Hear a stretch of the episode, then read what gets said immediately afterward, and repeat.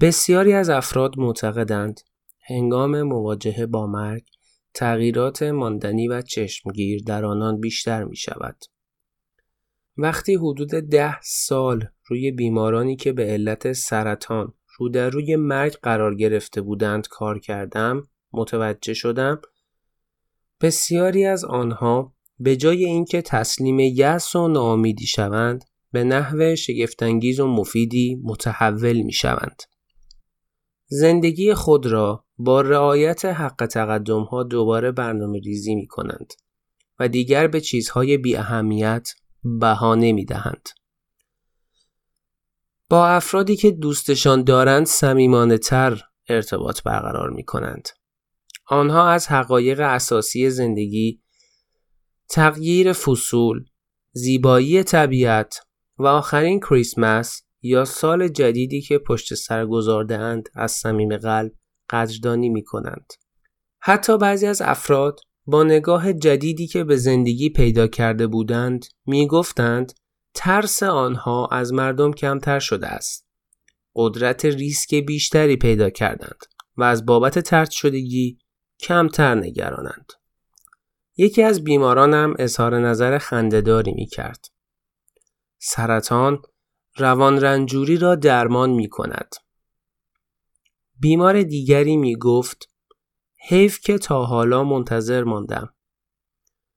حالا که سراسر بدنم را سلولهای سرطانی فرا گرفته، تازه یاد گرفتم چطور زندگی کنم.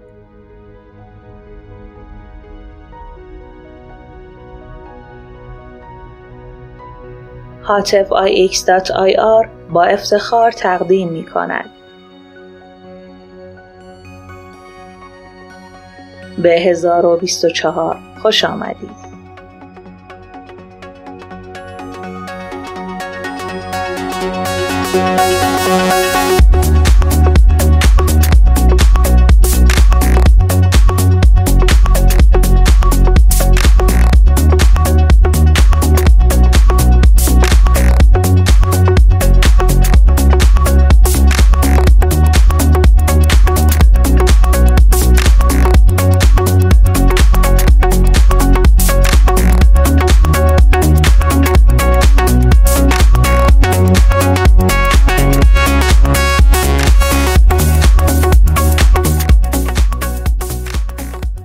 سلام، یه برنامه دیگه در خدمت شما هستم.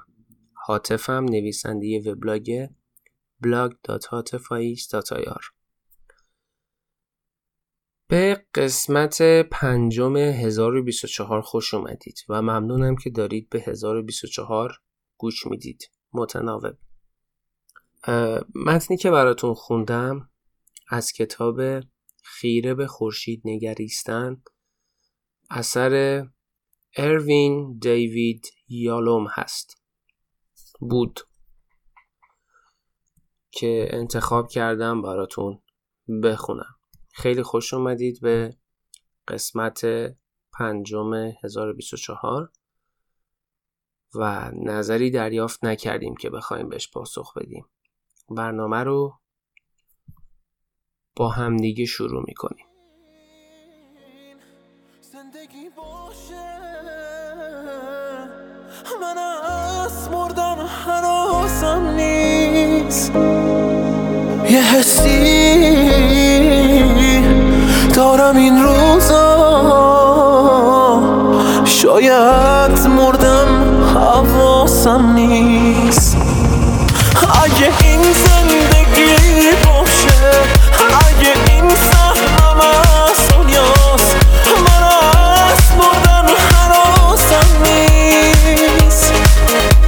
حسی دارم این روزا که گاهی با خودم میگم شاید مردم حواسم نیست.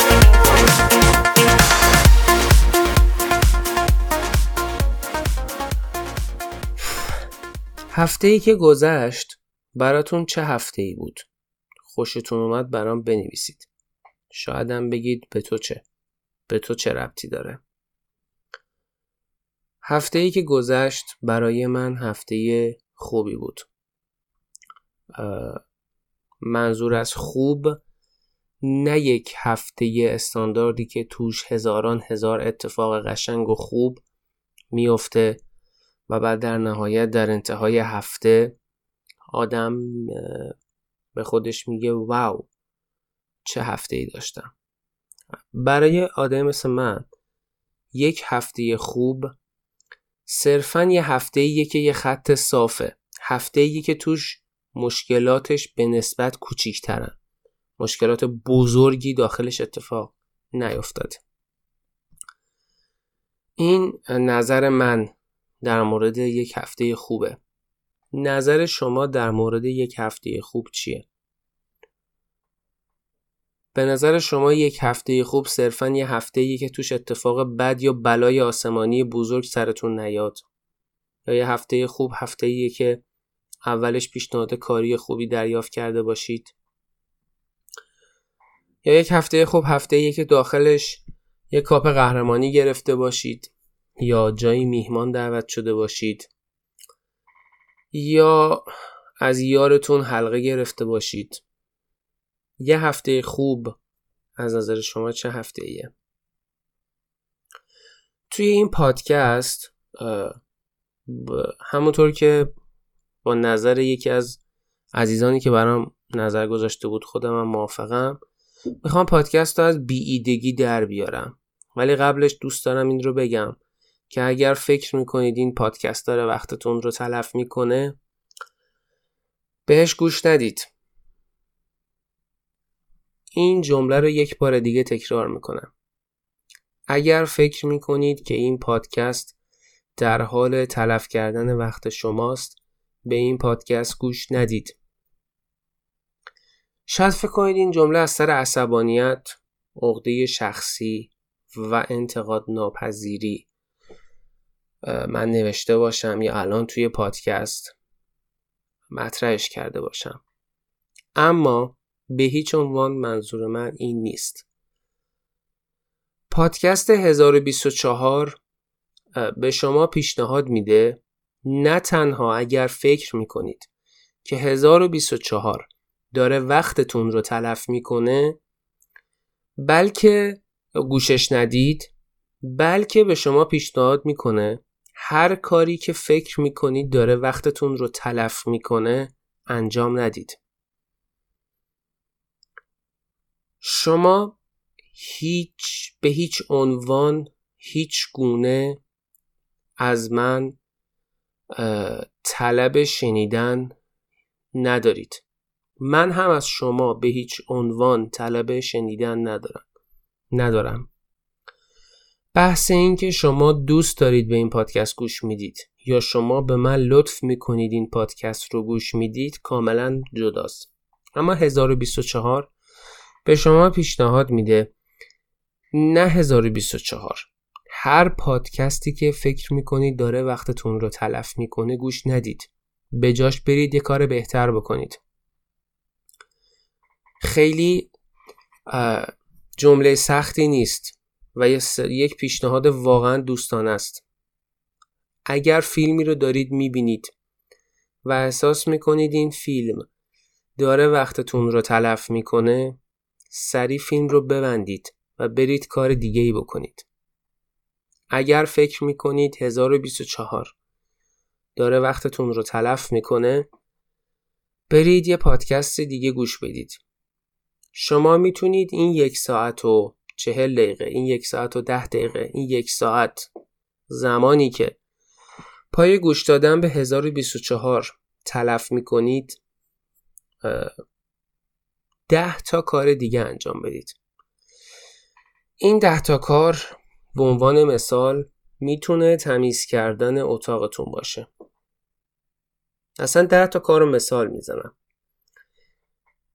کار شماره یک، شما میتونید به جای اینکه هزار و بیست و چهار رو گوش بدید، برید و اتاقتون رو تمیز کنید و به وسایلاتون نظم بدید. اگر فکر میکنید وسایلاتون منظمن، به یک شکل دیگه نظمشون بدید. مثلا اگر کتاباتون توی کتابخونه منظم چیده شدن، یک بار کتاباتون رو با ترتیب حروف الفبای عناوین کتابهاتون مرتب کنید. این یکی از کارهاییه که میتونید به جای تلف کردن وقتتون در هزار و بیست و چهار انجام بدید. میتونید برای خودتون غذا درست بکنید. میتونید برای خودتون غذا بپزید. میتونید برای خودتون یه پاستا درست بکنید. کلی سایت و اپلیکیشن و رسیپی وجود داره که به شما اون امکان رو میده که شما با دستای خودتون برای خودتون احترام بذارید و یک پاستا درست بکنید. دقیقاً پختن یک پاستا یک ساعت و بیست دقیقه طول میکشه.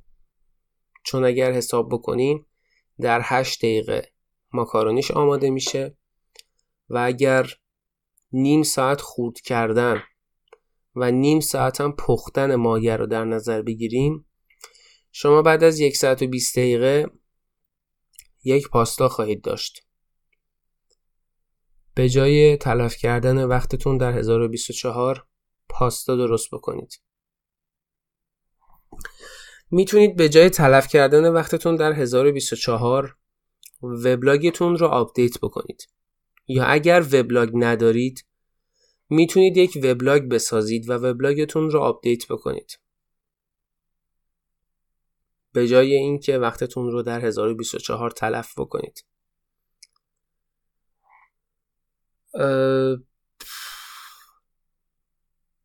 به جای اینکه وقتتون رو در هزار و بیست و چهار تلف بکنید، میتونید برید بیرون وقتایی که هوا ابریه و به نسبت خنک‌تره، چون پاییزم نزدیکه.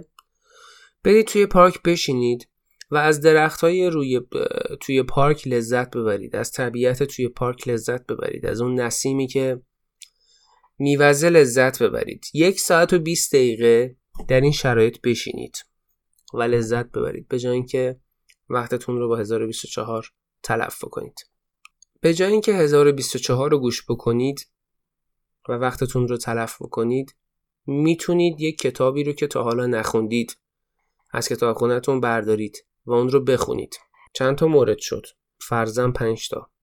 میتونید به جای اینکه وقتتون رو در هزار و بیست و چهار تلف بکنید، یکی از کتابایی که قبلا خوندید رو بردارید و بعد یک دفتر در کنارش بگذارید و جملاتی از اون کتاب رو که فکر میکنید خیلی مهمن، خیلی حس دارید، به اصلا جمله بنویسید. دو صفحه از کتاب جمله بنویسید. بیست تا جمله از کتاب در بیارید. به جای اینکه وقتتون رو در هزار و بیست و چهار تلف بکنید. اگر ساز دارید میتونید این یک ساعت و بیست دقیقه رو با سازتون تمرین بکنید و وقتتون رو در هزار و بیست و چهار تلف نکنید.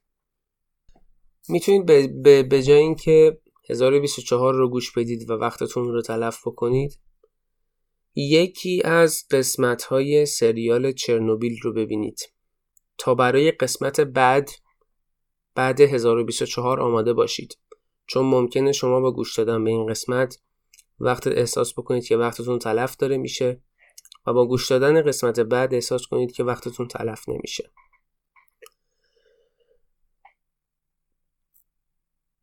میتونید به اینستاگرام برید و صفحاتی که به شما اطلاعات مفید میدن رو بخونید، به جای اینکه هزار و بیست و چهار رو گوش بدید. به جای اینکه هزار و بیست و چهار رو گوش بدید، میتونید یک کتاب باز بکنید، یک کتاب شعر، و چند صفحه شعر بخونید، به جای اینکه وقتتون رو با هزار و بیست و چهار تلف کنید. هزار تا کار میشه کرد. به جای اینکه شما وقتتون رو در هزار و بیست و چهار تلف بکنید، میتونید هزاران هزار کار دیگه بکنید. من چند تاشو مثال زدم.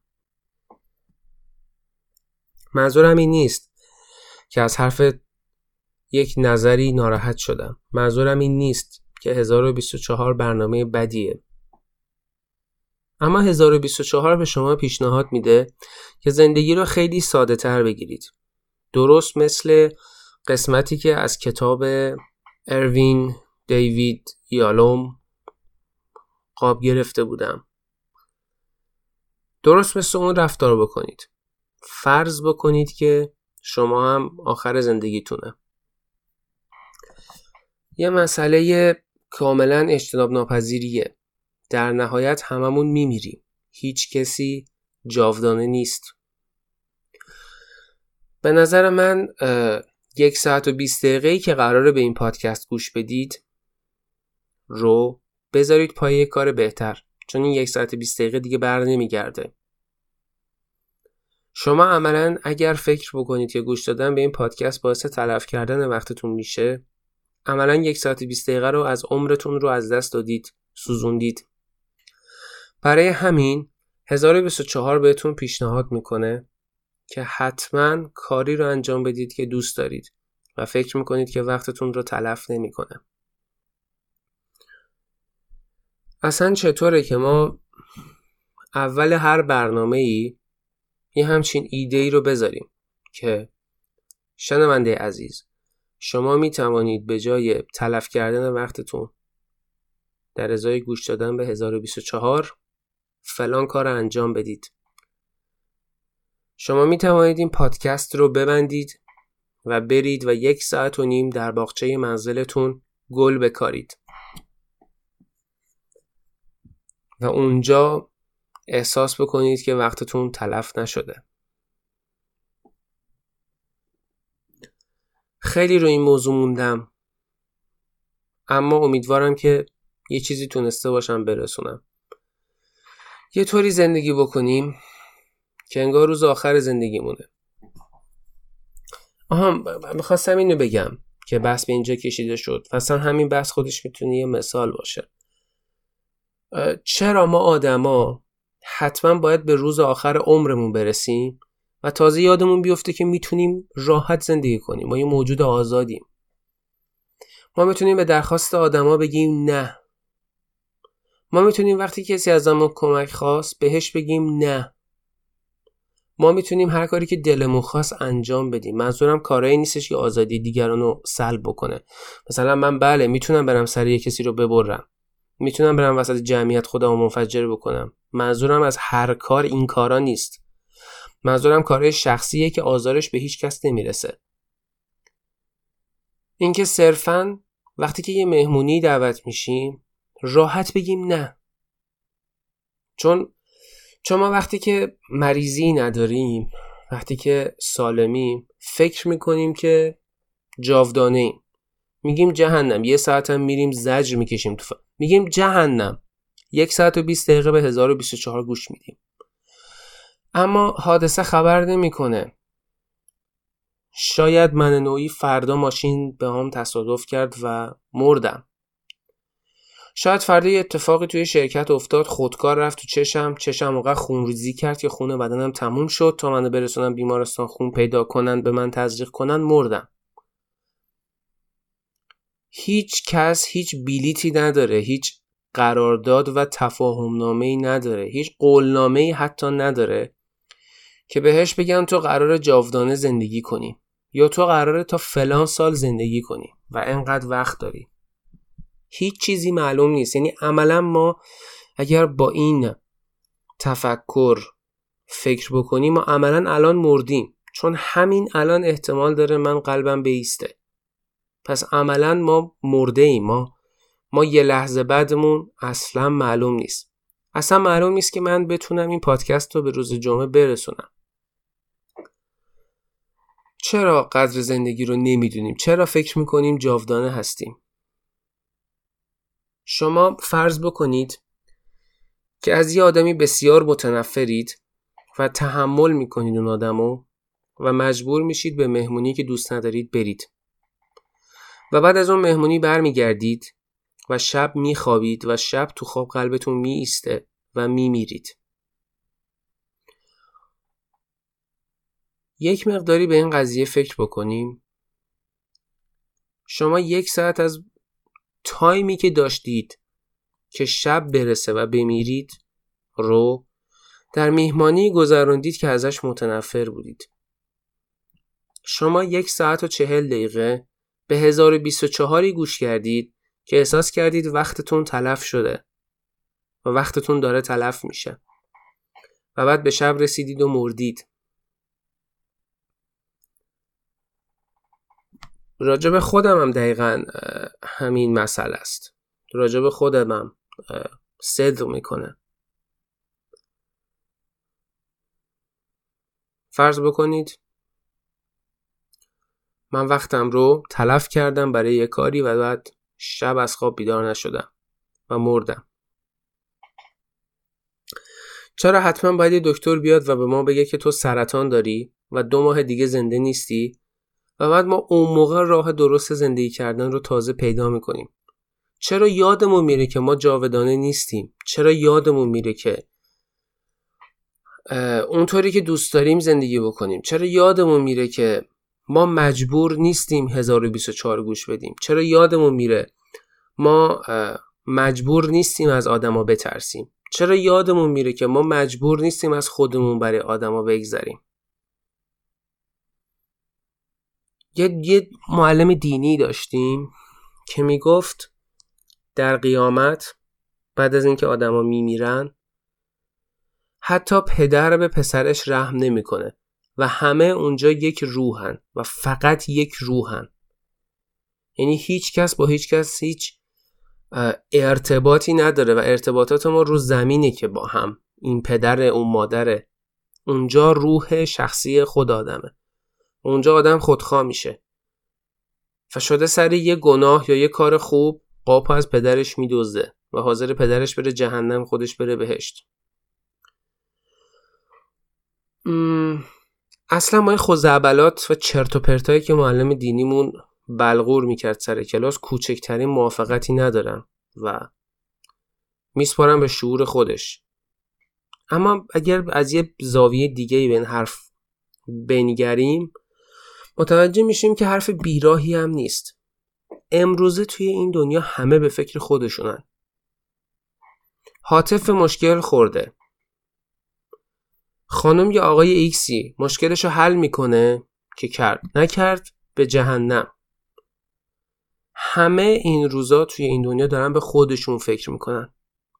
وقت منو نگیر شده بیس تمام مکالماتمون. میگه من چرا به فلانی پیام بدم وقتشو بگیرم؟ شما چرا باید به هزار و بیست و چهار گوش بدید و وقتتون تلف بشه؟ چرا یکم خودخواهی؟ چرا چرا یاد یادمون میره که باید نباید از آدما بترسیم؟ اون تایمی که شما میذارید برای اینکه از یه آدمی بترسید رو از دست دادید. اون تایمی که شما میذارید و هزار و بیست و چهار رو گوش میکنید در حالی که فکر میکنید داره وقتتون تلف میشه رو از دست دادید. اون تایمی که شما روی باشگاه روی تردمیل میدوید و احساس میکنید مزخرف‌تر از این کار وجود نداره، شما باختید و اون تایم رو عملاً از دست دادید. اون تایم رو ریختید دور، اون لحظه رو ریختید دور. وقتی که شما یه کتاب درسی رو میخونید و دارید حالت تهوع میگیرید، شما اون لحظه رو دارید میریزید دور. اگر میگید که خب اگر درس نخونم ممکنه دانشگاه نمره نیارم، مشروط بشم، خب درسی که علاقه بهش نداری برای چی میخونی عزیز من؟ ورزشی که علاقه نداری برای چی میری عزیز من؟ پادکستی که علاقه نداری گوش بدی برای چی گوش میدی عزیز من؟ به کسی که علاقه نداری پیام بدی چرا پیام میدی عزیز من؟ زندگی خیلی ساده تر از این حرف هست و ما یادمون میره که جاودانه نیستیم. ما یادمون میره این یک ساعتی که میگیم جهنم بذارم پای پادکست هزار و بیست و چهار، این یک ساعت رو میتونید برید به گل لبخند بزنید اگر دوست دارید. حتما باید یک نفر بیاد به ما بگه که تو سرطان داری و ما امیدمون رو از آینده از دست بدیم تا بتونیم تو لحظه تا بتونیم تو لحظه زندگی کنیم، تا بتونیم درست زندگی کنیم. یعنی درست زندگی کردن یعنی تو لحظه زندگی کردن، یعنی آینده مهم نباشه، گذشته هم مهم نباشه. الان من میخوام لذت ببرم، الان من میخوام کباب بخورم. و حتما باید ما سرطان بگیریم تا دیدمون نسبت به دنیا باز بشه. سرطان بگیریم تا بفهمیم ما به درد آدما میخوردیم، تا بفهمیم که ما نباشیم آدما ضرر میکنن. تا قبل از این فکر میکنیم که اگر ما تو زندگی طرف نباشیم ما ضرر میکنیم و بعد از یه اتفاقی آدم متوجه بشه که نه اینطوری نیست.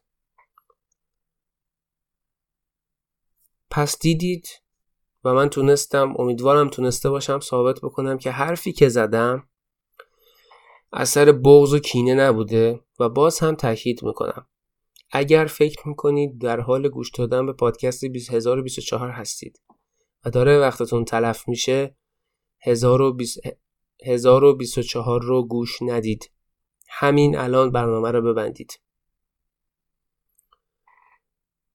همیشه سالم باشید، همیشه زندگی بکنید تا هر جایی که دوست داشتید و امیدوارم که یه تلنگری تونسته باشم بهتون بزنم که خودم تجربهش کردم، که سالم و درست و تو لحظه زندگی بکنید و هیچ چیزی هیچ چیزی هیچ چیزی براتون مهم نباشه. اگر هزار و بیست و چهار رو دوست داشته باش دوست داشتید گوش بدید، بشینید فکر بکنید ببینید کدوم کار از همه مهمتره، اون رو انجام بدید. بتونید نبگید، کاری که دوست ندارید انجام ندید. اگر دوستی دارید صمیمیت صمیمانه تر باش حرف بزنید و از زندگی لذت ببرید، از نگاه کردن به هوای زیبا و ابرها لذت ببرید، از نگاه کردن به دارکوب لذت ببرید و لذت ببرید.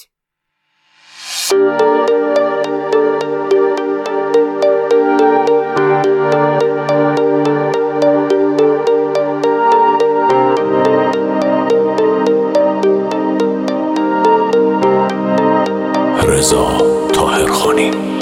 کاری کردی دلم بی تو دل سرد بشه، بدتر از این دلم از همه ترد بشه، حتی تو تیر و مرده تنم سرد بشه، رفتی تا این پسر بچه هم مرد بشه، سوژه مردم حال بیمار من، قفل رو درم ششم بیدار من، تا تو شاید بیای باز به دیدار من، تا نشه جای خالی تو یار من. از همون روز اول میدونستم که میری یه روز قسمت نمیشه که برسیم به هم، پس چرا من من دیوونه من ویرونه به تو وابسته شدم؟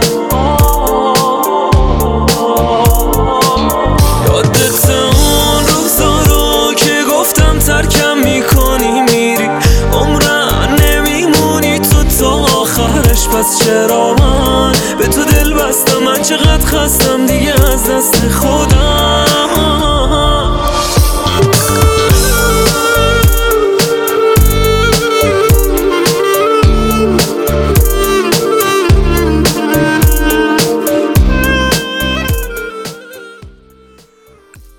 مدتی پیش نظری گرفتم در رابطه با سکوت و خلوتی دنیای وبلاگا و دوستمون ازم خواسته بود که راجع به این مسئله صحبت کنم و این مسئله رو پوشش بدم. میخوام این مسئله رو توی این قسمت پوشش منتها توی مخاطبای عزیز هزار و بیست و چهار ممکنه عزیزانی باشن که ندونن وبلاگ چیه یا خارج از دنیای وبلاگا بخوان پادکست رو گوش بدن. اول توضیح میدم که وبلاگ چیه و از کجا پیدا شده. زمان قدیم کامپیوتر داشتن یه چیز لوکسی بود و اینترنت داشتن یه چیز خیلی لوکس تر بود، یعنی همه کامپیوتر نداشتن و اون دسته‌ای که حالا کامپیوتر هم داشتن اینترنت بیشترشون نداشتن و داشتن یک وبسایت برای کسایی که دوست دارن خب مطلبی بنویسن منتشر کنن یا کارشون تولید محتواست، نویسندن، خبرنگارن یا معاون وزیری، معاون رئیس جمهوری، رئیس جمهوری یا حالا هر چی. خیلی این نیاز احساس میشد که این راه ارتباطی وجود داشته باشه تا اینکه یواش یواش همه کامپیوتر خریدن، یعنی ضریب نفوذ کامپیوتر و اینترنت بالا رفت، اما هنوز ارتباطات به اون صورت کامل نشده بود. برای اینکه شما یه صفحه‌ای رو داشته باشید و مطالبتون رو ارائه بدید، بعد میرفتید حتما با یه شرکت کامپیوتری صحبت میکردید و اون شرکت کامپیوتری امکانات این رو داشت با قیمت خیلی بالا، با قیمت وحشتناک بالا، در حد مثلا یک میلیون تومان اون موقع برای شما یک سال سایت میزد و شما میتونستی مطالب رو اونجا بذاری. قانونش هم اینطوری بودش که مثلا شما پول میدادید و مطالبتون رو میتونستید روی سایت، یعنی میدادید به اون شرکت کامپیوتری، اون شرکت کامپیوتری مطالب شما رو رو سایت میذاشت یا به شما دسترسی میداده که خودتونم سررشته از کامپیوتر داشت میداشتید، میتونستید اصلا سایتتون رو خودتون مدیریت کنید. ولی چون اون زمان هنوز سی ام اس ها جا نیافتاده بودن توی ایران، اکثرا با این روش، مثلا خیلیا به علاوه این که مثلا یه میلیون پونصد هزار تومن اولش میدادن، در ما هم صد هزار تومن، دویست هزار تومن پول میدادن، یا به ازای هر بروز رسانی ده هزار تومن، بیست هزار تومن میدادن و سایتشون بروز رسانی میشد. یعنی اون مطلبی که قرار بود رو سایتشون بذارن رو حالا اون شخص براشون میذاشت. تا اینکه این اتفاق این به این صورت شد که ضریب نفوذ کامپیوترها به اینترنت زیادتر شد و بعد یه چیزی به اسم وبلاگ اومد. وبلاگ یه قسمتی از یه سایتی بود که به شما اجازه میداد که توش مطلب منتشر بکنید بدون اینکه کدنویسی بلد باشید. البته وبلاگ رو اولا خب مسلما اولین وبلاگ رو کسی نوشته که کد نوشته و با کد این کارو کرده، چون قبل از ظهور سی ام اس ها ما همچین چیزی رو نداشتیم. ولی خب توی ایران اینطوری شد که یه, یه سایتی باز شد که این سایت امکان این رو میداد که به همه یک صفحه بده و همه رو صفحه هاشون بتونن مطلب بنویسن و این یعنی شروع وبلاگ که شروع کنندش هم پرشین بلاگ بود. پرشین بلاگ اولین سرویس وبلاگ نویسی فارسیه و بعد بعداً به تبعش بلاگفا و رویا بلاگ و اینا آمدن که الان رویا بلاگ وجود خارجی نداره، جوان بلاگ بود دیگه وجود خارجی نداره و خیلیا بودن. ولی میهم بلاگ اومد و موند، یا چه میدونم بلاگفا اومد و موند، بلاگ اسکای اومد و موند و این از دور رقابت حذف نشدن. ولی ما بقیشون که به نظر من بهترینشون رویا بلاگ بود و دیگه الان نیست.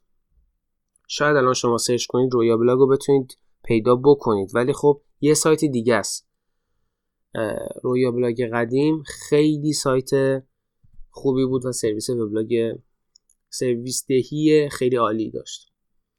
بعد آدما یهو دیدن که میتونن یه صفحه داشته باشن، یعنی یکی گفتش آقا به جای که این همه پول بدید برید سایت بزنید، سایت رو من زدم، شما میتونید رایگان تو سایت من صفحه‌تون رو داشته باشید و توش مطلب بنویسید، در ازاش من تو صفحه شما تبلیغ میکنم، پول سایتم از اون روش در میارم.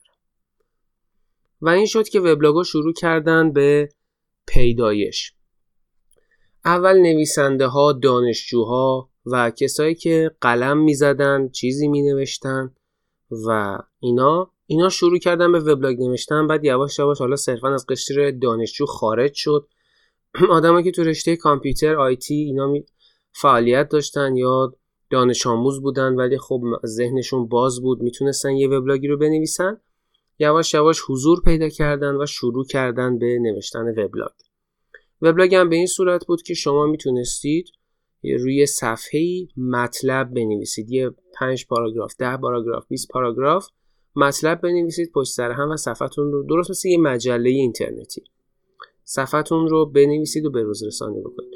اون زمان تلگرام و کانال تلگرام و صفحه اینستاگرام و جور چیزا نبود و وبلاگ‌ها بزرگترین پورتی شدن برای برقراری ارتباط آدما.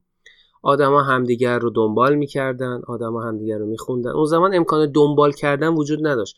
وبلاگ‌ها بیشتر به لینک‌های همدیگه سر می‌زدن. قسمت لینک های وبلاگ مثلا برای همین ساخته شده بود که شما هم از اون قسمت بتونی وبلاگ هایی که مرتبا میخونی رو بخونی و همین وبلاگ ها رو به دوستان دوستان و خواننده های وبلاگت پیشنهاد بدی و بگی که من این وبلاگ ها رو میخونم، شما هم دوست دارید اینا رو بخونید و خب گاهی پست های همدیگر رو روی وبلاگ های همدیگه قرار میدادن و راجبش صحبت میکردن یا خود پست رو قرار میدادن. اینا ارتباطا خیلی خوب بود و این یه کامیونیتی خیلی قشنگی درست کرده بود بین وبلاگ نویسا.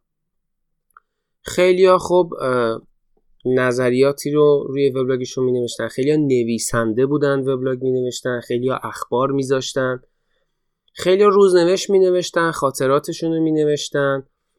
افراد خواستم که حالا سمتی داشتن، معاون وزیری، رئیس جمهوری، چیزی بودن. خب اونا البته خب توی شاید پرشین بلاگ نمی نوشتن، ولی خب اونا وبلاگ‌های شخصی خودشونو داشتن یا مجری یه برنامه تلویزیونی بودن وبلاگ داشتن.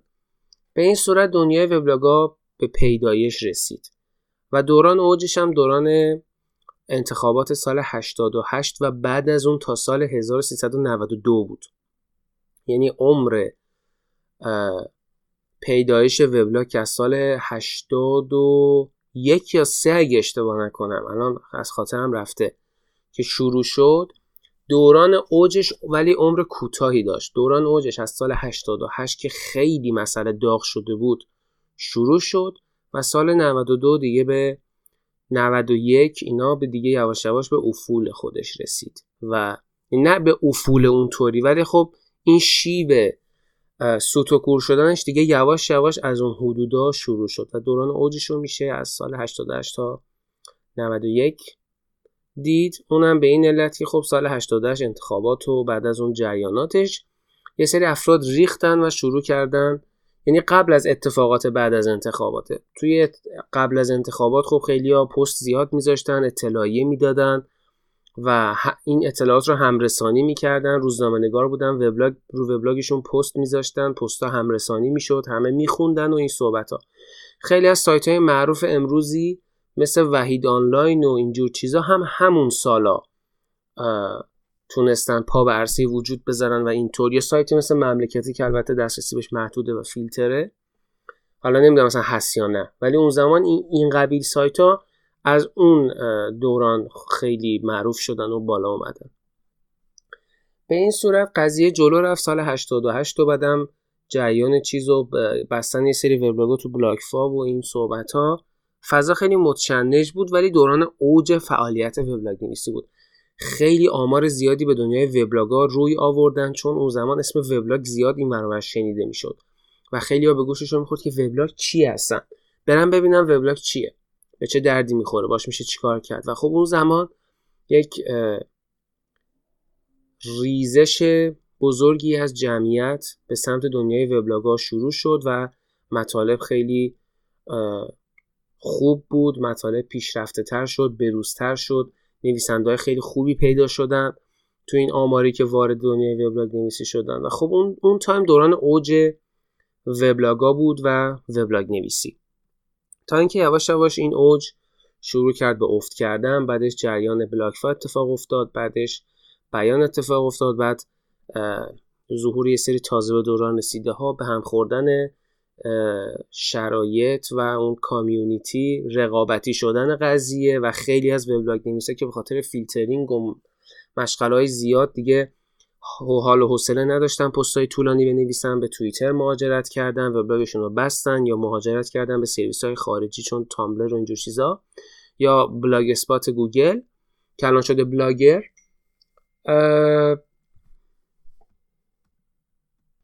خیلی‌هاشون مهاجرت کردن به توییتر و یا بلاگر گوگل که اون زمان بلاگ اسپات بود و به این صورت شد که دنیای وبلاگ نویسی بعدمون اونا فیلتر بودن، مخاطبشون ریزش کرد، ناامیدتر شدن و دیگه نوشتن و گذاشتن کنار و نسل جدیدی از وبلاگ نویسا یواش یواش از سال نود و سه نود و چهار به بعد تولید شدن که نسل جدید دنیای وبلاگ نویسی بودن. نسل قدیم نسل جدید رو نمیفهمید، نسل جدید هم نسل قدیم رو نمیفهمید و همین باعث شد که این کامیونیتی و این ارتباطات کلا از بین بره و شرایط عجیب دیگه‌ای بلند بشه و شرایط عددی بشه، تعداد فالوور، تعداد کامنت، چقدر من گندم، چقدر من کوچیکم، من شاخم، من شاخ نیستم و این بحثای خیلی سطح پایین. و بعدش دیگه بر اساس این عدد شد که وبلاگ نویسا برای خودشون این درجه، میخوام فارسی بگم نمیخوام انگلیسی بگم، درجه چه میدونم، درجه مقبولیت، درجه این که من چقدر حرفام درسته، این این رو بر رفت به سمت عددی.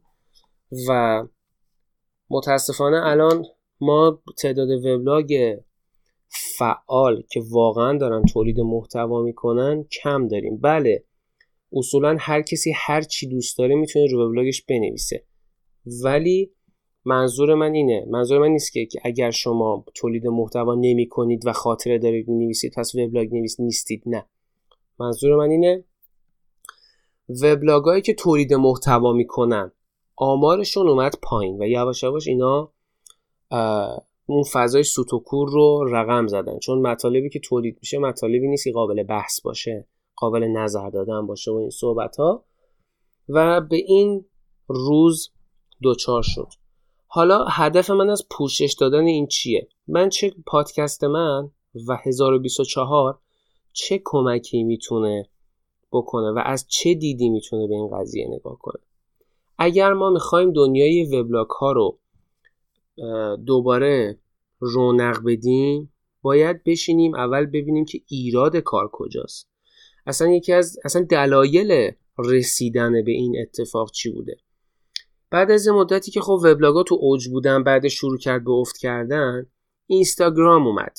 اینستاگرام اون تایمی که اومده بود هیچ کسی عضو نبود، افراد خیلی پیگیر دنیای تکنولوژی و اینترنت و دانشجوها و این این قشر اینستاگرام رو نصب کردن و قشنگ یادمه اون سالا سالای نود و یک بود اگه اشتباه نکنم، نود و یک نود و دو بود.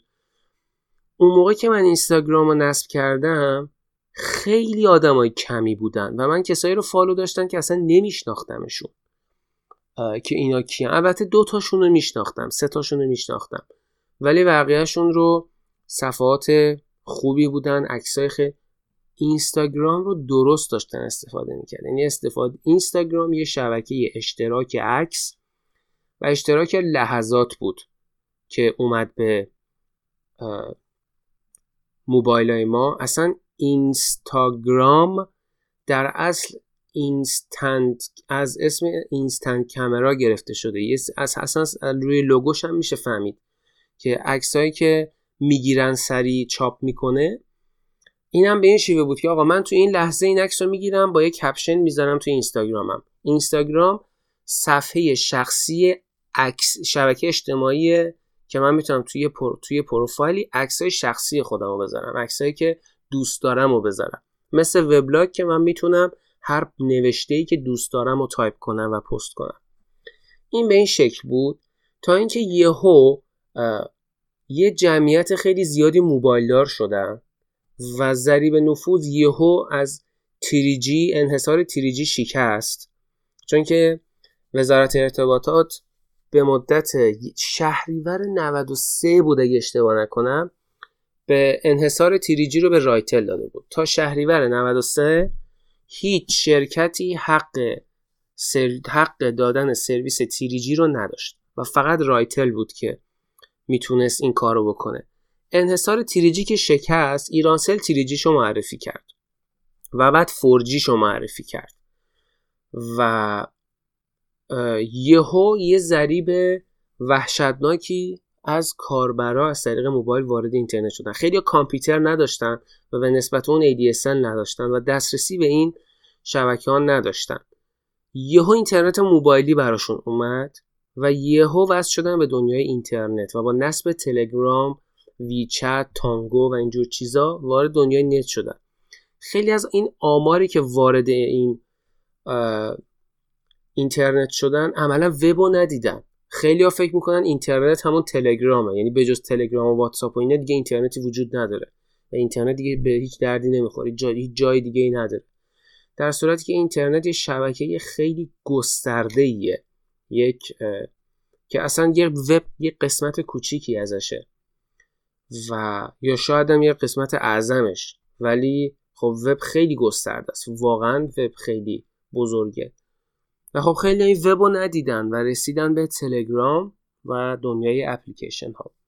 و بعد یه سری اتفاقاتی افتاد، یه سری آدما اومدن و یه سری کارهای عجیب غریب کردن که آدما بهشون میخندیدن و یواش یواش، چون که اینا یه خلا وجود داره، اول آدم فرهنگ استفاده و نحوه استفاده یه چیزی رو یاد میگیره و بعد از اون سرویس استفاده میکنه. ولی تو اینستاگرام و این دسته‌ای که وارد قضیه شد، این جمعیت بزرگی که یهو وارد اینترنت شدن، نسل ما که نسل وبلاگ نویس بود حال و حوصله آموزش دادن این گروه ها رو نداشت، ول کرد. یعنی بازار رو ول کردن، بازار تولید محتوا رو ول کردن، بازار مخاطبگیری رو ول کردن و بیخیالش شدن و گذاشتن یه سری آدمایی که تازه به دوران رسیدن اینا بیان و گوی رقابت رو بقاپن از وبلاگ نویسای خوب، از ویدیو بلاگر یا به اصطلاح ولاگرای خوب،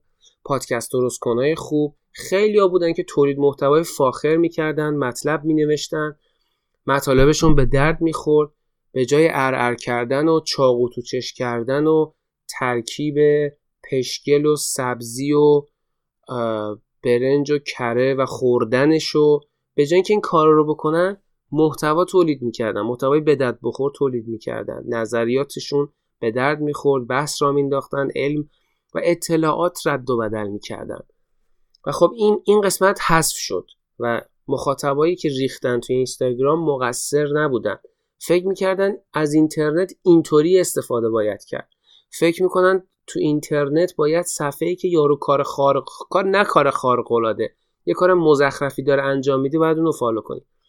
امثال، نمیخوام اسم ببرم، واقعا نمیخوام اسم ببرم، ولی خیلی از این صفحات پرطرفداری که خیلی از آدما فالوشون کردن، یه روز بشینید با خودتون فکر کنید آقای ایکس رو چرا ان میلیون نفر فالو کردن؟ یه موقع از طرف هنرمنده داره آهنگ میخونه، اون به کنار، ولی یه سری آدما تعداد فالوی خیلی زیادی دارن که هیچی نیستن، هیچی تولید نمیکنن، هیچ کاری نمیکنن، در بهترین حالت تو استوریشون فوش میدن.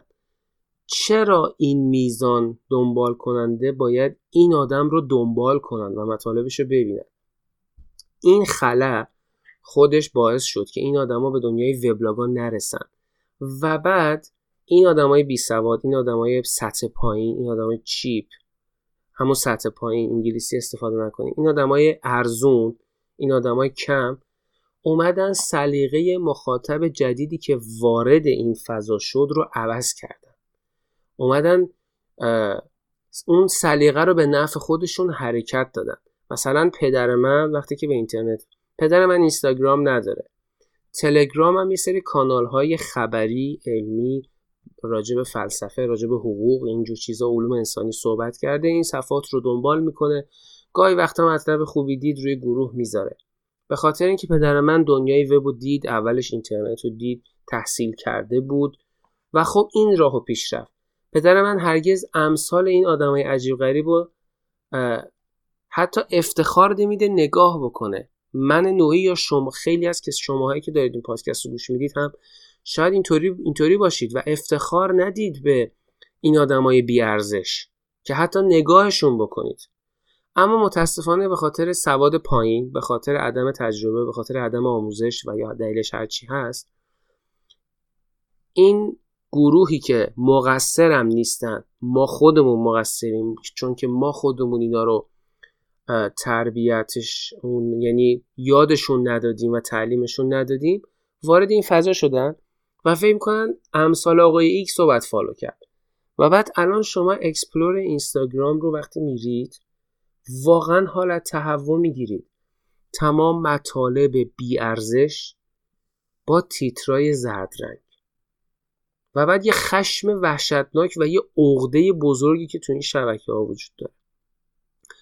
میپرسید چرا دنیای وبلاگا امروز به اینجا رسیده؟ یک، مقصر ماییم. دو، مقصر ضریب نفوذ وحشتناک. یه او... تو یه روستا اینترنت اومد وقتی که هنوز کتابخونه نداره. تو یه روستا اینترنت اومد وقتی که هنوز وب نیومده. یعنی یه موبایل دادن، یه دونه اینستاگرام هم دادند، هر کسی تو این اینستاگرام هر کاری که دلش خواست کرد.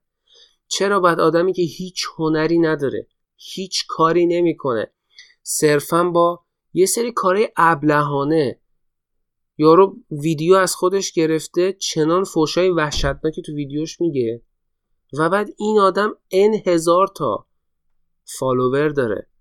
چرا؟ شما ان هزار تا فالوور آیا شعور دارین؟ شما توهین کردن رو دنبال کردید واقعا؟ میگن باید به شعور همه احترام گذاشت، ولی این فالوورها اولین کاری که کردن به شعور خودشون توهین کردن. چطور ممکنه یه آدمی بیاد پیج من رو فالو بکنه که من توش کارهای عجیب غریب میکنم، به خودم توهین میکنم یا به این اون توهین میکنم یا کارهای مسخره انجام میدم یا صرفا عکسم چون پخش شده؟ واقعا من درک نمیکنم، واقعا درک نمیکنم. همین مسئله باعث شد که این مخاطب هرگز به دنیای وبلاگ‌ها نیاد. یه سری وبلاگ نویسای خوب یا کلا قضیه رو بیخیال شدن و دیگه وبلاگ ننوشتن به خاطر مشکلات شخصی که داشتن و حالا زندگی و درگیری‌های زندگی، دیگه وقت و حوصله نوشتن وبلاگو نداشتن، حوصله نوشتن و خوندن وبلاگ‌ها رو نداشتن، نظر نوشتن نداشتن و حذف شدن. و یه گروه هم دیدن اینستاگرام گویو دزدیده، اینا هم رفتن شروع کردن تو اینستاگرام فعالیت کردن برای گرفتن آمار بازدید. اما اتفاقی که افتاد بر این دو دسته، بر این یه دسته، اینا به دو دسته تقسیم شدن. دسته اول اومدن دیدن هرچی مطلب میذارن فالوورز نمیگیره. چی کار کردن؟ خودشون رو شبیه به اون یکیا کردن.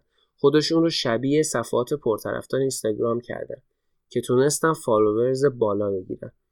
من خیلی از وبلاگ نویسا رو، حالا خیلی نه ولی تعدادشون رو دیدم که توی وبلاگشون بد نمی نوشتن و توی صفحهشون افتضاح کاملا و اینا الان فالوورز دارن و کاملا معلومه که این آدم توانایی خوب نوشتن داره، توانایی درست فعالیت کردن داره، ولی به خاطر آمار مجبوره یه کار دیگه انجام بده که آمار بازدید بگیره.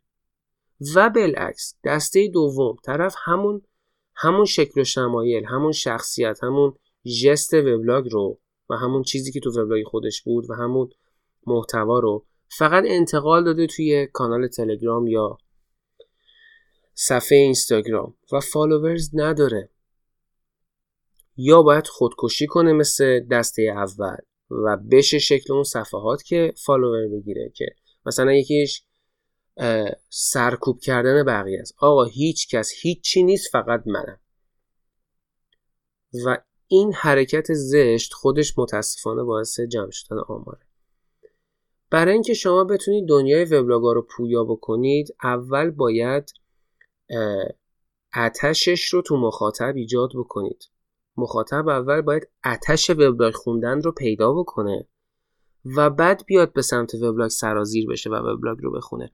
شما مخاطبی که نمیتونه بیشتر از دویست و چهل کاراکتر رو بخونه، حوصله‌اش سر میره و اکثر مطالبی هم که تو تلگرام و اینستاگرام میخونه کپشن‌های کوچیک کوچیکن، شما نمیتونید ازشون انتظار داشته باشید که بیان وب رو بخونن، وبلاگ شما رو بخونن.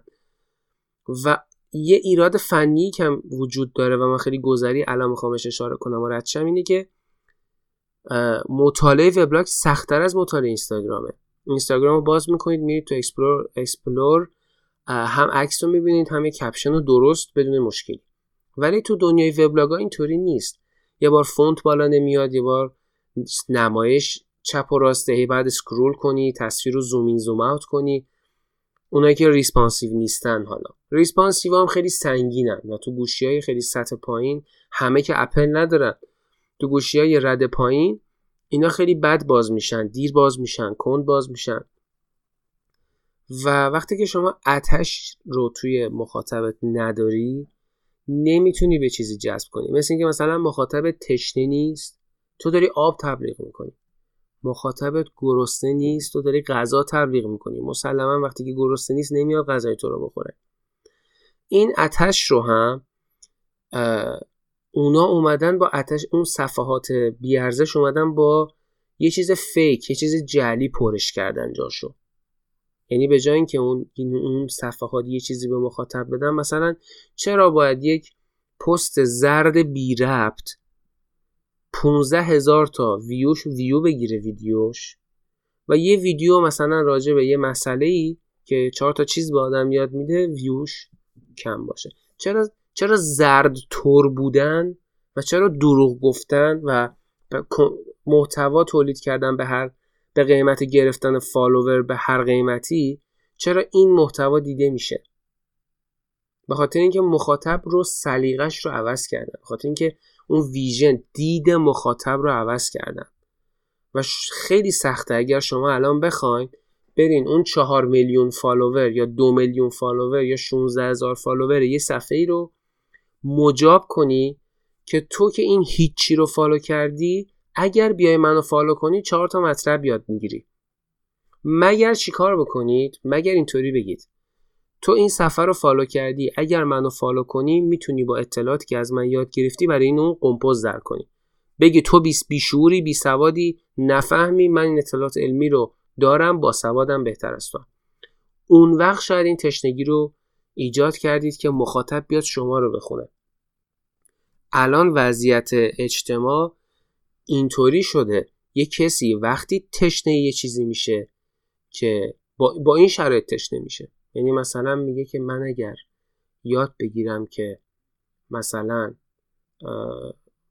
چه بدونم کامپیوتر چیه میتونم اینو چماق کنم بکنم سر چهار نفر، یا اگر بدونم اگزیستانسیالیسم چیه و به چه دردی میخوره، اگر بدونم راشیتیسم چیه، مکتب یا بیماری، فرق اینو بفهمم، من میتونم اینو چماق کنم تو کله بقیه بکوبم، به بقیه بگم بابا تو که شعور اینجور چیزا رو نداری، تو تو تو چه میدونی شعونیسم یعنی چی؟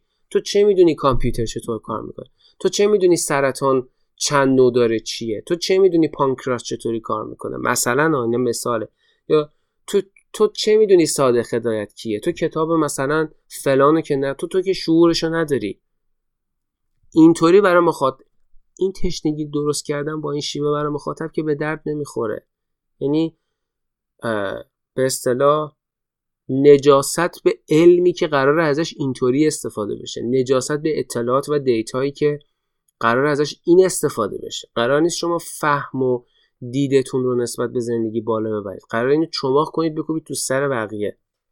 یکی از علتایی که همه دوست دارن یه شب پولدار بشن هم دقیقاً همینه دیگه، به هر قیمتی به یه جایی برسی که پوست آدما رو بکنی، بهشون فخر بفروشی. فقط به درد همین کار میخوره و غیر از این. نجاست تو اون پول، پس پولی که نه برای آسایش و آرامش که برای این کار داره استفاده میشه. پس قدم اول درست کردن این تشنگیه که متاسفانه کار خیلی وحشتناک و سختیه، یعنی اول باید انگار باید مخاطب رو کامل بریزی، بعد از اول شروع کنی آجرشو بچینی. این که اولش بیایم مخاطب محتوای زرد تولید بکنیم، بعدش بیایم یواش یواش این دیتا رو بذاریم لای محتوای زرد، این به نظر من حرکت زشت و اشتباهیه. چون بالاخره مخاطب باید بفهمه که داره اشتباه میزنه، داره اشتباه میکنه، اصلا این خط داره اشتباه میره، داره کج میره، راه درست و صاف و طی نمیکنه.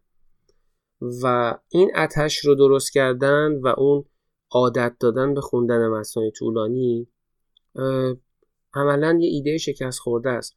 من یه روزی یه ایده‌ای رو به یکی از دوستانم گفتم و اون این ایده رو نخنما شد، یعنی ایده رو فکر کنید سه درصدش رو فهمید و بعد رفت به یه آدم دیگه توضیح داد و اون آدم از این سه درصد رو اگر ما بکشیمش بکنیم اون سه درصد سه درصدی از حرفای من فهمیده شده یه مقداری.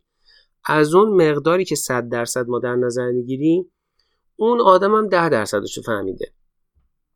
بعد اینا اومدن یه کانالی زدن، بعد ورداشتن از وبلاگا گشتن پستایی که به سلیقه خودشون نزدیک بود رو انتخاب کردن و بعد توی کانالی این مطالب رو شروع کردن گذاشتن و بعد به من لینک دادن که اگر دوست داری میتونی توی این وبلاگ توی این کانال عضو بشی.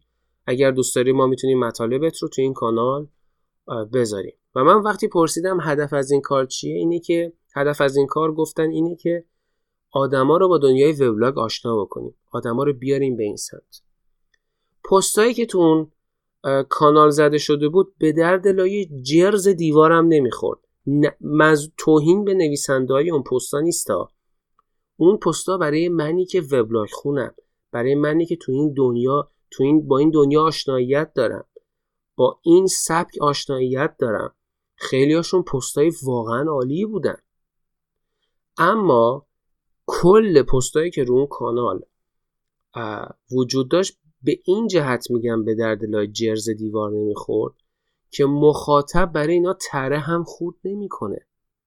شما این محتوا رو ببری مثلا بدی به کسی که پی پیج زردی رو فالو کرده که حتی توالت رفتن بازیگرایی که من براشون برای هنرشون احترام قائلم ولی برای من آدمای بزرگ و مهمی نیستن، به اون صورت مثلا دنبال میکنن که فلان بازیگر فلان بازیگر فلان روز چی کار کرده یا فلان بازیگر به فلان بازیگر فحش داده.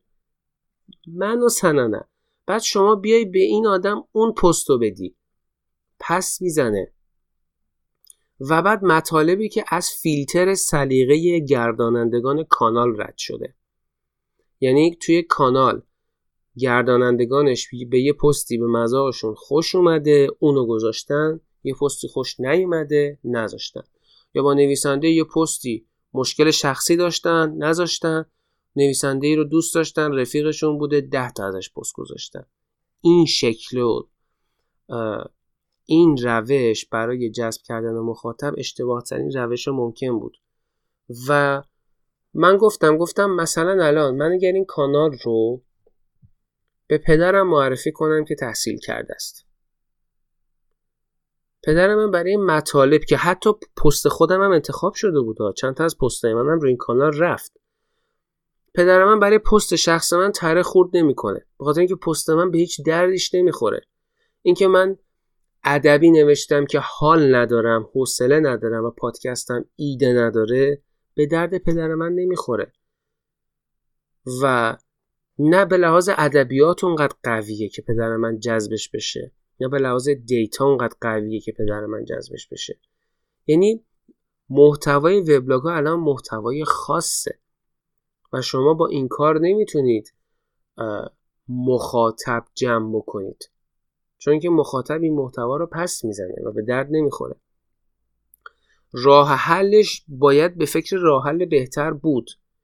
اما اینکه صرفا یک کانال بزنیم مطالب وبلاگ‌ها رو کپی بکنیم که اون نویسنده برای مخاطب وبلاگ خون تولید کرده، مسلماً به جواب نمیرسیم. نهایتاً تو بیست تا کانال تبلیغ میکنیم، چهار تا آدم مثل خودمون میان فالو میکنن، بعد که میبینن مطالب یه طوریه که سلیقه‌ای داره انتخاب میشه و چهار تا مطلب میاد که به سلیقه من نوعی نمیخوره و بعد من از اون کانال لیو میدم به همین راحتی و آمارش افت میکنه. این رو گفتم که بگم که قضیه انقدرها هم ساده و روتین نیست. اگر دنیای وبلاگا امروز به اینجا رسیده همه توش مقصرن، هر کسی یک قسمتشو گرفته. اقتصاد مقصره به خاطر اینکه آدما برای اینکه پول بیشتری در بیارن مجبور شدن بیشتر کار کنن که هزینه‌هاشون رو پوشش بدن. کار بیشتر یعنی وقت کمتر، وقت کمتر یعنی مطالعه کمتر، دیدن چیزای کمتر، فکر کردن کمتر و به نسبت اون وقت نداشتن برای وبلاگ. اون آدم میتونه اون یه ساعتی که میذاره وبلاگ بنویسه برای صفر مخاطب و هزار تا کار دیگه بکنه. حکومت مقصره به خاطر فیلترینگ‌ها، به خاطر قطعی اینترنت، به خاطر وضعیت گرونی سرعت اینترنت. خود وبلاگ نویسا مقصرن به خاطر ضعف تو تولید محتوا، نشناختن مخاطب هدفشون و بعضی از وبلاگ‌ها شروع کردن ناامن کردن محیط برای وبلاگ نویسای جدید و عدم آموزششون. یه وبلاگ من یه روزی رفتم توی وبلاگی و گفتم شما چطوری تو وبلاگتون عکس گذاشتید و اون آدم با فاس... با حوصله توضیح داد. امروز تا حالا شده براتون پیش بیاد که به یه وبلاگ نویسی برید و اینو بگید و به بدترین شکل ممکن جوابتون رو بده؟ برای من شده. من گاهی امتحانی این کار رو میکنم و میرم یه طوری نظر مینویسم که انگار تازه کارم و میبینم بعضی از وبلاگ نویسا واقعا وحشتناک جواب میدن. یعنی طرف منو ندیده، نه باهام قبلا صحبتی داشته، یه طوری بد به من جواب میده که انگار من نفهم بیشعورم و خودش میفهمه و باشعوره. یعنی تو لحن نوشتار کاملا مشخصه. مثلا وقتی میگه که گوگل کنی میتونی یاد بگیری، بله اون آدم میتونه گوگل کنه، ولی تو یه بار براش توضیح بدی هیچی ازت کم نمیشه. میتونی خودت گوگل کنی، لینکشو بدی، میتونی بری وبون وبلاگی که توضیح داده چطوری میشه رو وبلاگ عکس گذاشت و پیدا کنی، لینکشو بفرستی. یا مثلا یه نظری راجع به یه موضوعی دادم و بعد همون وبلاگ نویس نوشته که تو چی میفهمی که این چی میگه؟ تو مگه سوادشو داری؟ دوست عزیز، مگه شما که راجع به این مطلب نوشتی سوادشو داری؟ مگه تو دکترای این مسئله رو داری؟ تبادل اطلاعاتی که باعث یاد گرفتن ما میشه. من میام وبلاگتو میخونم، یاد میگیرم، نظر میدم که یافته هام رو بهت نشون بدم و تو باید یافته های منو کامل کنی به جای اینکه منو بکوبی. ما هم مقصریم. وقتی که به من میان میگن ما از وبلاگ تو میترسیم، دلیل این ترس چیه؟ فکر میکنن منم یه وبلاگ نویسی ام مثل اونا. یعنی اصطلاح وبلاگ نویس شاخ من نمیدونم از کجا اومد. وبلاگ نویسا مقصرن. شبکه‌های اجتماعی هم مقصرن. آدمای بی سوادی که اومدن یه سری صفحات پرطرفدار زرد درست کردن هم مقصرن. هر کسی یه گوشه کارو گرفته که امروز وبلاگ‌ها سوت و کور شده و به نظر من باید فقط تنها کاری که میشه کرد اینه که تحملش کرد و قبولش کرد. آقا امروز دنیای شبکه‌های اجتماعی و وبلاگ منسوخ شده.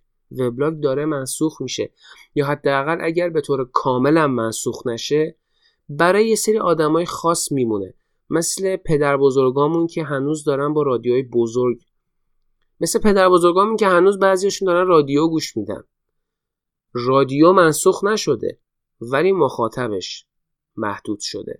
یا چه میدونم یه سری از چیزها رو خب خیلی همون استفاده نمی کنیم، ولی هنوز مثلا خیلی همون هنوز از صفحه گرامافون استفاده نمی کنیم، ولی بعضی هنوز دارن با گرامافون موزیک گوش میدن. وبلاگ هم همینطوری میشه.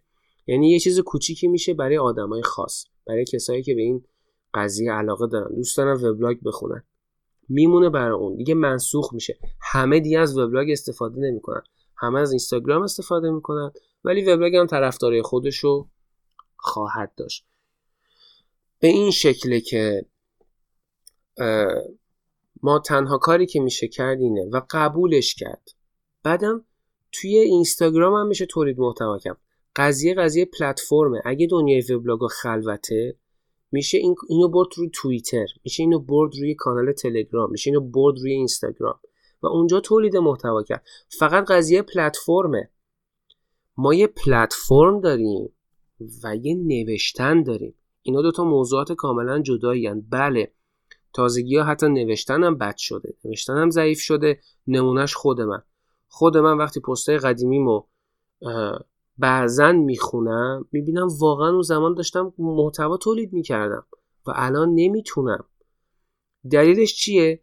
دلیلش اینه که زمانه قدیم بیست تا وبلاگ خوب میخوندم، بیست تا دیتای جدید میگرفتم، مغزم این دیتا رو تحلیل میکرد، منم یه اطلاعات جدیدی پست خوب میذاشتم رو بگم. اما الان محتوا داره یواش یواش ضعیف میشه و به طرز فجیحی داره پا... و بعد یه سری وبلاگایی مثل یک پزشک و اینجور چیزها، اینا هم دارن فقط ترجمه میکنن. هیچ کسی محتوای یونیک، محتوای کاستومایز شده ی ایران تولید نمیکنه، یا اگر تولید بکنه اونقدر بهش جهت و سمت و سو میده که حالت تعوا آدم میگیره و آدم از خوندن متن خسته میشه. اینا همه تاثیر داره. ما توی محتوا هم افت داشتیم. حتی محتوای ما معمولا یه محتوای سوت و کوریه، ولی اگر دعوا دست سر پلتفرمه، شما اگه خوب می‌نویسی میتونی دیگه وبلاگ ننویسی، وبلاگ تو ببری تو اینستاگرام بنویسی، به جای اینکه یه عکس رو پستت بذاری زیرش یه چیزی بنویسی، همون رو میتونی تو اینستاگرام داشته باشی. چه فرقی میکنه؟ پلتفرم پلتفرمه. همون رو میتونی تو توییتر رشته توییت کنی، میتونی اصلا بری تو ویرگول بنویسی. ویرگول هم یه شبکه اجتماعی وبلاگ محوره. میتونی بری تو پرژین بلاگ بنویسی که تازه شده شبکه اجتماعی وبلاگ محور، میتونی بری اونجا کار بکنی به همین راحتی. پس نوشتن و پلتفرم دو تا مسئله جدان و جفتشون دارن به سکوت میرسن، بله، ولی این نوشتن نمرده. شما میتونید محتوای خوبتون رو تولید بکنید. و پیشنهاد هزار و بیست و چهار اینه که اگر وبلاگ نویس خوبی هستید محتواتون رو برای هزار و بیست و چهار بفرستید. ما محتواتون رو به مخاطبای هزار و بیست و چهار معرفی میکنیم. وبلاگاتون رو برای من بفرستید. اگر وبلاگ نویس نیستید بیاید وبلاگا رو بخونید. بیاید با دنیای وبلاگا آشتی بکنید. بیاید وبلاگ نویس‌ها رو دنبال بکنید. چیز بزرگی رو دارید از دست میدید با نخوندنشون. خیلی از وبلاگ‌ها محتوای خیلی خوبی تولید میکنن و واقعا دارید محتوا رو از دست میدید. به نظر من اگر وبلاگ نویس نیستید بیاید رو وبلاگ‌ها بخونیدشون، نظر بدید، یا اگر دوست دارید خودتون یه وبلاگ بسازید و بنویسید. الان از این جیب به اون جیب شده. من نظرات وبلاگ‌ها رو میخونم و میبینم هشتاد درصد نود درصد نظراتی که تو وبلاگ‌ها داره گذاشته میشه همشون خودشون وبلاگ نویسن. یعنی از این جیب به اون جیب شده. توجه میکنی؟ مثل یه تایمی یه سری استریمرها بودن که همدیگر رو دونیت میکردن، کسی از بیرون دونیتشون نمیکرد. یعنی اون میمد اونو دونیت میکرد، از این جیب میداد به اون، اون دوباره برمیگردون تو این جیب. یعنی جیب به جیب داشتن میکردن در اصل. الان ما داریم ما مخاطبمون این شکلی شده. الان وبلاگ من همشون مخ... همه مخاطبای من خودشون وبلاگ نویسن. و اگر ما داره این, این شکلی داره قضیه‌مون پیش میره به خاطر اینکه خودمون مقصریم. من وبلاگ نویس کدوم مطلب رو پروموت کردم رو وبلاگم؟ کدوم وبلاگ نویس رو وبلاگم معرفی کردم؟ به خاطر شرایط نمی‌کنم این کارو، به خاطر شرایطی که وجود داره. ولی اگه این شرایط بشکنه، شرایط رقابت بشکنه و رفاقت بشه و مطلب خوب تولید بشه، با کمال ایمیل من از پست‌های بقیه حرف میزنم. من یه روزی من متاسفانه خیلی به این مسائل دقت میکنم. مثلا میبینم فالو آن فالو در از رد و بدله. آدمایی که منو فالو کردن منو دوست ندارن، مطالب من براشون پشیزی ارزش نداره. منو فالو کردن که من فالوشون کنم، اون تعداد دنبال کنندگانشون بره بالا. من نزدیک صد و بیست تا دنبال کننده دارم روی وبلاگم، ولی نظرم سه تاست. آمار بازدیدم به تعداد دنبال کننده‌های من نمیخونه. و توی اینستاگرام هم همینه. میرم یه صفحاتی رو میبینم که اون آدم فالوورزش مثلا سیصد نفره، فالووینگش چهار هزار نفره، شش هزار نفره. آقا تو چطوری شش هزار نفر رو فالو کردی؟ تو اصلا رو فیدت همه شش هزار نفری که پست میذارن رو میتونی بخونی؟ مثلا یه عملا اونا رو نمیخونی، فقط فالوشون کردی. و دقیقا همین مسئله برای وبلاگ من و وبلاگ خیلی از شماها اگر وبلاگ نویسید صدق میکنه. باید آدم جذب کنیم، باید آدم ها رو آشنا بکنیم. اگر یه پستی از وبلاگ من خوندید و دیدید به درد کسی دیگه میخوره، پست رو براش بفرستید، همونطور که من این کار رو میکنم. اینطوری ما میتونیم به دنیای وبلاگ و وبلاگ نویسی کم اینطوری ما میتونیم به دنیای نوشتن و تولید محتوا کمک کنیم. مخاطب هر رسانه قدرت اون رسانه است. بدون مخاطب ما هیچی نیستیم. این که میگید من برای خودم مینویسم، بذارید باتون رک باشم. شما پس نمیدونید وبلاگ چیه. شما تعریف وبلاگ رو نمیدونید چیه و بلدش نیستید. وبلاگ یه مجله‌ایه که آدما هر چی دلشون بخواد توش مینویسن و قدرت یه وبلاگ به قدرت مطالب و گیرایی مطالبش بستگی داره و تعداد مخاطبایی که داره. برتر نمی‌کنه، قدرت بهش میده، قدرت ادامه بهش میده، توجیه ادامه بهش میده. یه وبلاگی صد هزار نفر بازدید کننده داره برتر از یه وبلاگی که پنجاه تا بازدید کننده داره نیست. گفتم قدرت یه رسانه آمار بازدید کننده هاشه که چقدر دیده شده. قدرت ادامه دادن توجیه میکنه. مثلا شما دارید وبلاگ مینویسید، میگید آیا توجیه داره که من روزی ده ساعت برای فقط پنج نفر مخاطب بذارم؟ نه، توجیه نداره. ولی وقتی که مخاطب شما شد پنج میلیون نفر، توجیه داره، قدرتش میاد که شما برای پنج میلیون نفر ده ساعت وقت رو بذارید. دقیقا همین مسئله، هر رسانه قدرتش اون آمار بازدیدشه.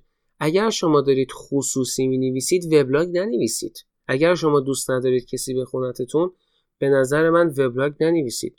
خیلی سرویس‌ها وجود دارن که این خواسته شما رو برآورده می‌کنن. شما فقط کافیه بنویسید free online notebook یا دفتر یادداشت آنلاین رایگان. یا همچین چیزی رو بنویسید. اصلا از اورنوت استفاده بکنید. یا میتونید یه دونه توییتر باز کنید و خصوصیش کنید و فقط توییتای خودتون رو خودتون بخونید. میتونید برید توی فیسبوک یه صفحه باز بکنید و توی اشتراکاتون ست بکنید فقط خودم. فقط خودم به علاوه چند نفر خاصم اد بکنید فقط اونا بتونن بخوننتون. مثل کار این که کسایی که میگن من وبلاگم رو باز کردم برام مخاطب اصلا اهمیتی نداره، من دارم برای خودم مینویسم، از یه دیدش درسته. بله، آدما هر کاری دلشون میخواد رو وبلاگشون میتونن انجام بدن، ولی از یه دید دیگه غلطه. اگر شما برای خودتون دارید مینویسید، میتونید تو دفتر یادداشتتون بنویسید. مثل این میمونه که شما یه مجله باز بکنید و انتظار داشته باشید که هیچکس نیاد بخره بخونتش و شما اونجا چیزایی رو بنویسید که خودتون دوست دارید و مطالب شخصیتون رو بنویسید و بگید که هیچ کسی حق نداره این مجله رو بخره. نمیشه. اینا هر کدومشون تعریف دارن. شما تو وبلاگتون آزادید مطلب بنویسید و همه آزادن به مطلبتون نظر بدن، چون شما اون رو به معرض نمایش گذاشتید. شما نمیتونید یه حرکت یه پست خصوصی رو به معرض نمایش بذارید و بعد انتظار داشته باشید هیچکی نخونه. این نحوه استفاده کردن هم خیلی مهمه و قدرت هر وبلاگی به آمار مخاطباشه، قدرت و اون انرژی که ادامه میده، یعنی بنزینش آمار مخاطباشه.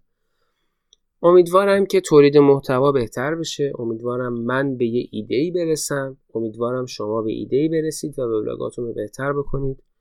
و امیدوارم دنیای وبلاگ‌ها، دنیای نوشتن دوباره رونق بگیره و اطلاعات خوب به هم دیگه بدیم. اینکه فلان بازیگر فلان جا فلان کارو کرده دیتای مفید نیست. دیتای مفید تحلیل یه خبره. دیتای مفید توضیح راجع به یه قسمتی از تاریخه. دیتای مفید آموزش آشپزیه. دیتای مفید راه حلای راه حلا و راهکارهای مدیریت زندگیه. دیتای مفید آموزش کامپیوتره. دیتای مف... خیلی چیزا هست، خیلی چیزا. دیتای مفید نقل کردن یه تجربه از سفره. دیتای مفید عکس گرفتن از طبیعتایی که هیچ کسی در شرایط نمیره اونجا و شما رفتید عکس گرفتید. اینا دیتای مفیدن. دیتای مفید تولید انیمیشن و بیان یه مفهوم، بیان یه فرهنگ، اینا دیتای مفیدن. دیتای مضر هم که الا ماشاءالله انقدر زیاد داریم که اصلا من وقت دوست ندارم براش وقت بذارم. امیدوارم دنیای وبلاگا به اینجا برسه. اگر دوست داشتید، من تو ویرگول ویرگول خودم یه سری مطلبی نوشتم و از افول دنیای وبلاگ نویسی صحبت کردم، اما توی این پادکست دوست داشتم فقط به این مسئله بپردازم. نمیخواستم بگم چرا ما به اینجا رسیدیم و بهش دقت با دقت توضیح بدم. دوست داشتم یه کلیاتی به این مسئله بپردازم و بگم که قضیه به این صورته و اگر شما میخواید که وبلاگ ها رونق بگیره، باید اول از خودتون شروع بکنید. من باید اول از خودم شروع بکنم. باید به هم دیگه کمک کنیم، نباید با هم دیگه رقابت بکنیم. در این صورت میشه به یه اجماع کلی رسید تا ببینیم براش چی کار میشه کرد. ولی در غیر این صورت اینطوری نیست. من خیلی از آدمای تازه واردی رو دیدم که خودشون یکی از عاملای سکوب افول رسیدن دنیای وبلاگ نویسی ان و ناله میکنن از این قضیه. وقتی که شما کامنت اسپم میدی، یعنی شما داری به افول وبلاگ نویسی کمک میکنی و بعد میای میگی راجب سوتوکور دنیای وبلاگ ها صحبت بکن. اینا به هم نمیخونن. اول باید ریشه مشکل رو تو خودمون پیدا بکنیم. دیگه دوست ندارم بیشتر از این راجع به این مسئله صحبت بکنم. میرم و برمیگردم.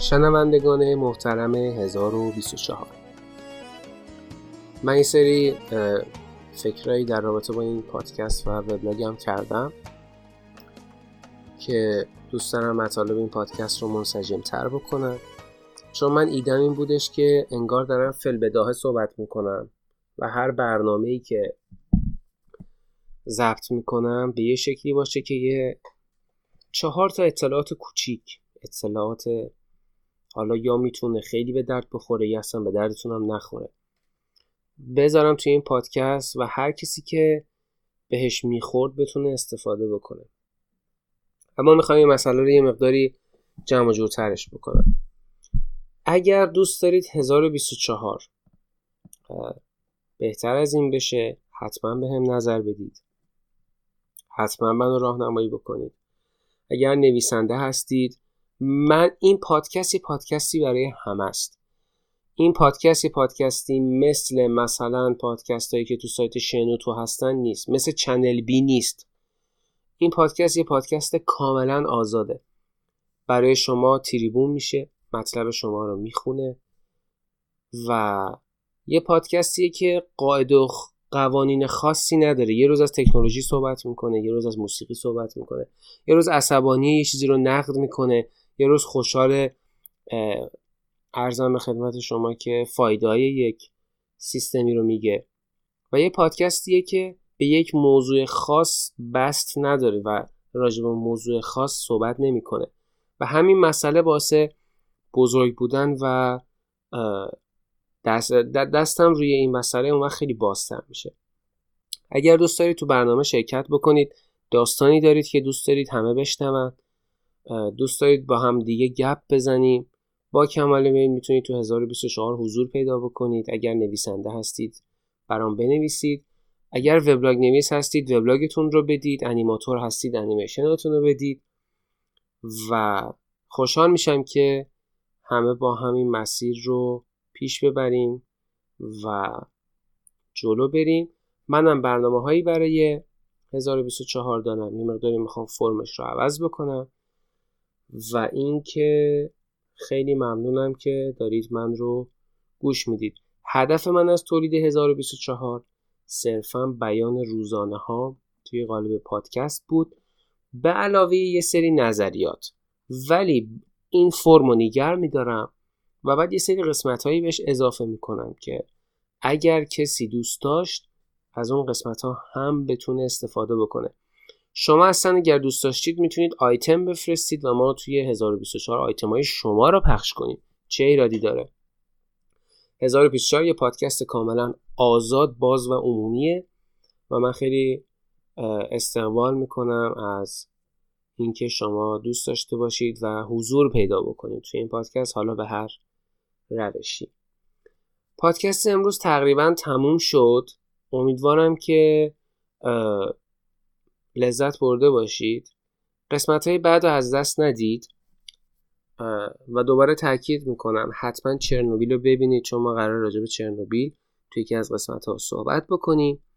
و خواهش میکنم خواهش میکنم من قراره سه قسمتی سربازی رو به زودی تو هزار و بیست و چهار بیارم.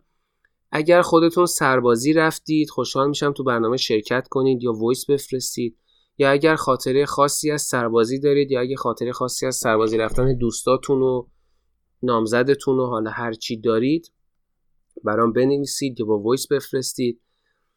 و اگر دوست داشتید میتونید تجربهاتون رو برام بنویسید، خاطرات خاصی از سربازی دارید بنویسید، یا اگه دوست داشتید به صورت وایس برام بفرستید، یا میتونید تو برنامه شرکت بکنید تا با هم راجع به سربازی گفتگو کنیم و تجاربمون رو در اختیار کسایی بذاریم که شاید به دردشون بخوره و با گوش دادن این سه قسمت کلیاتی از سربازی تو ذهنشون بیاد.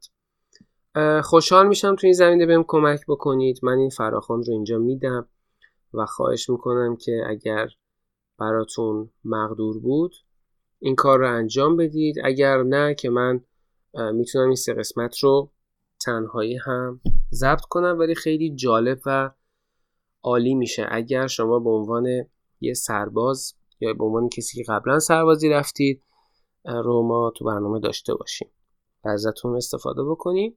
این رو هم توضیح دادم. و اینکه به زودی محتوایی که روی پادکست مطرح میشه به صورت خلاصش روی وبلاگ هم نوشته میشه که اون عزیزانی که وقت نمیکنن پادکست رو بشنون حداقل از این محتوا روی متن استفاده بکنن.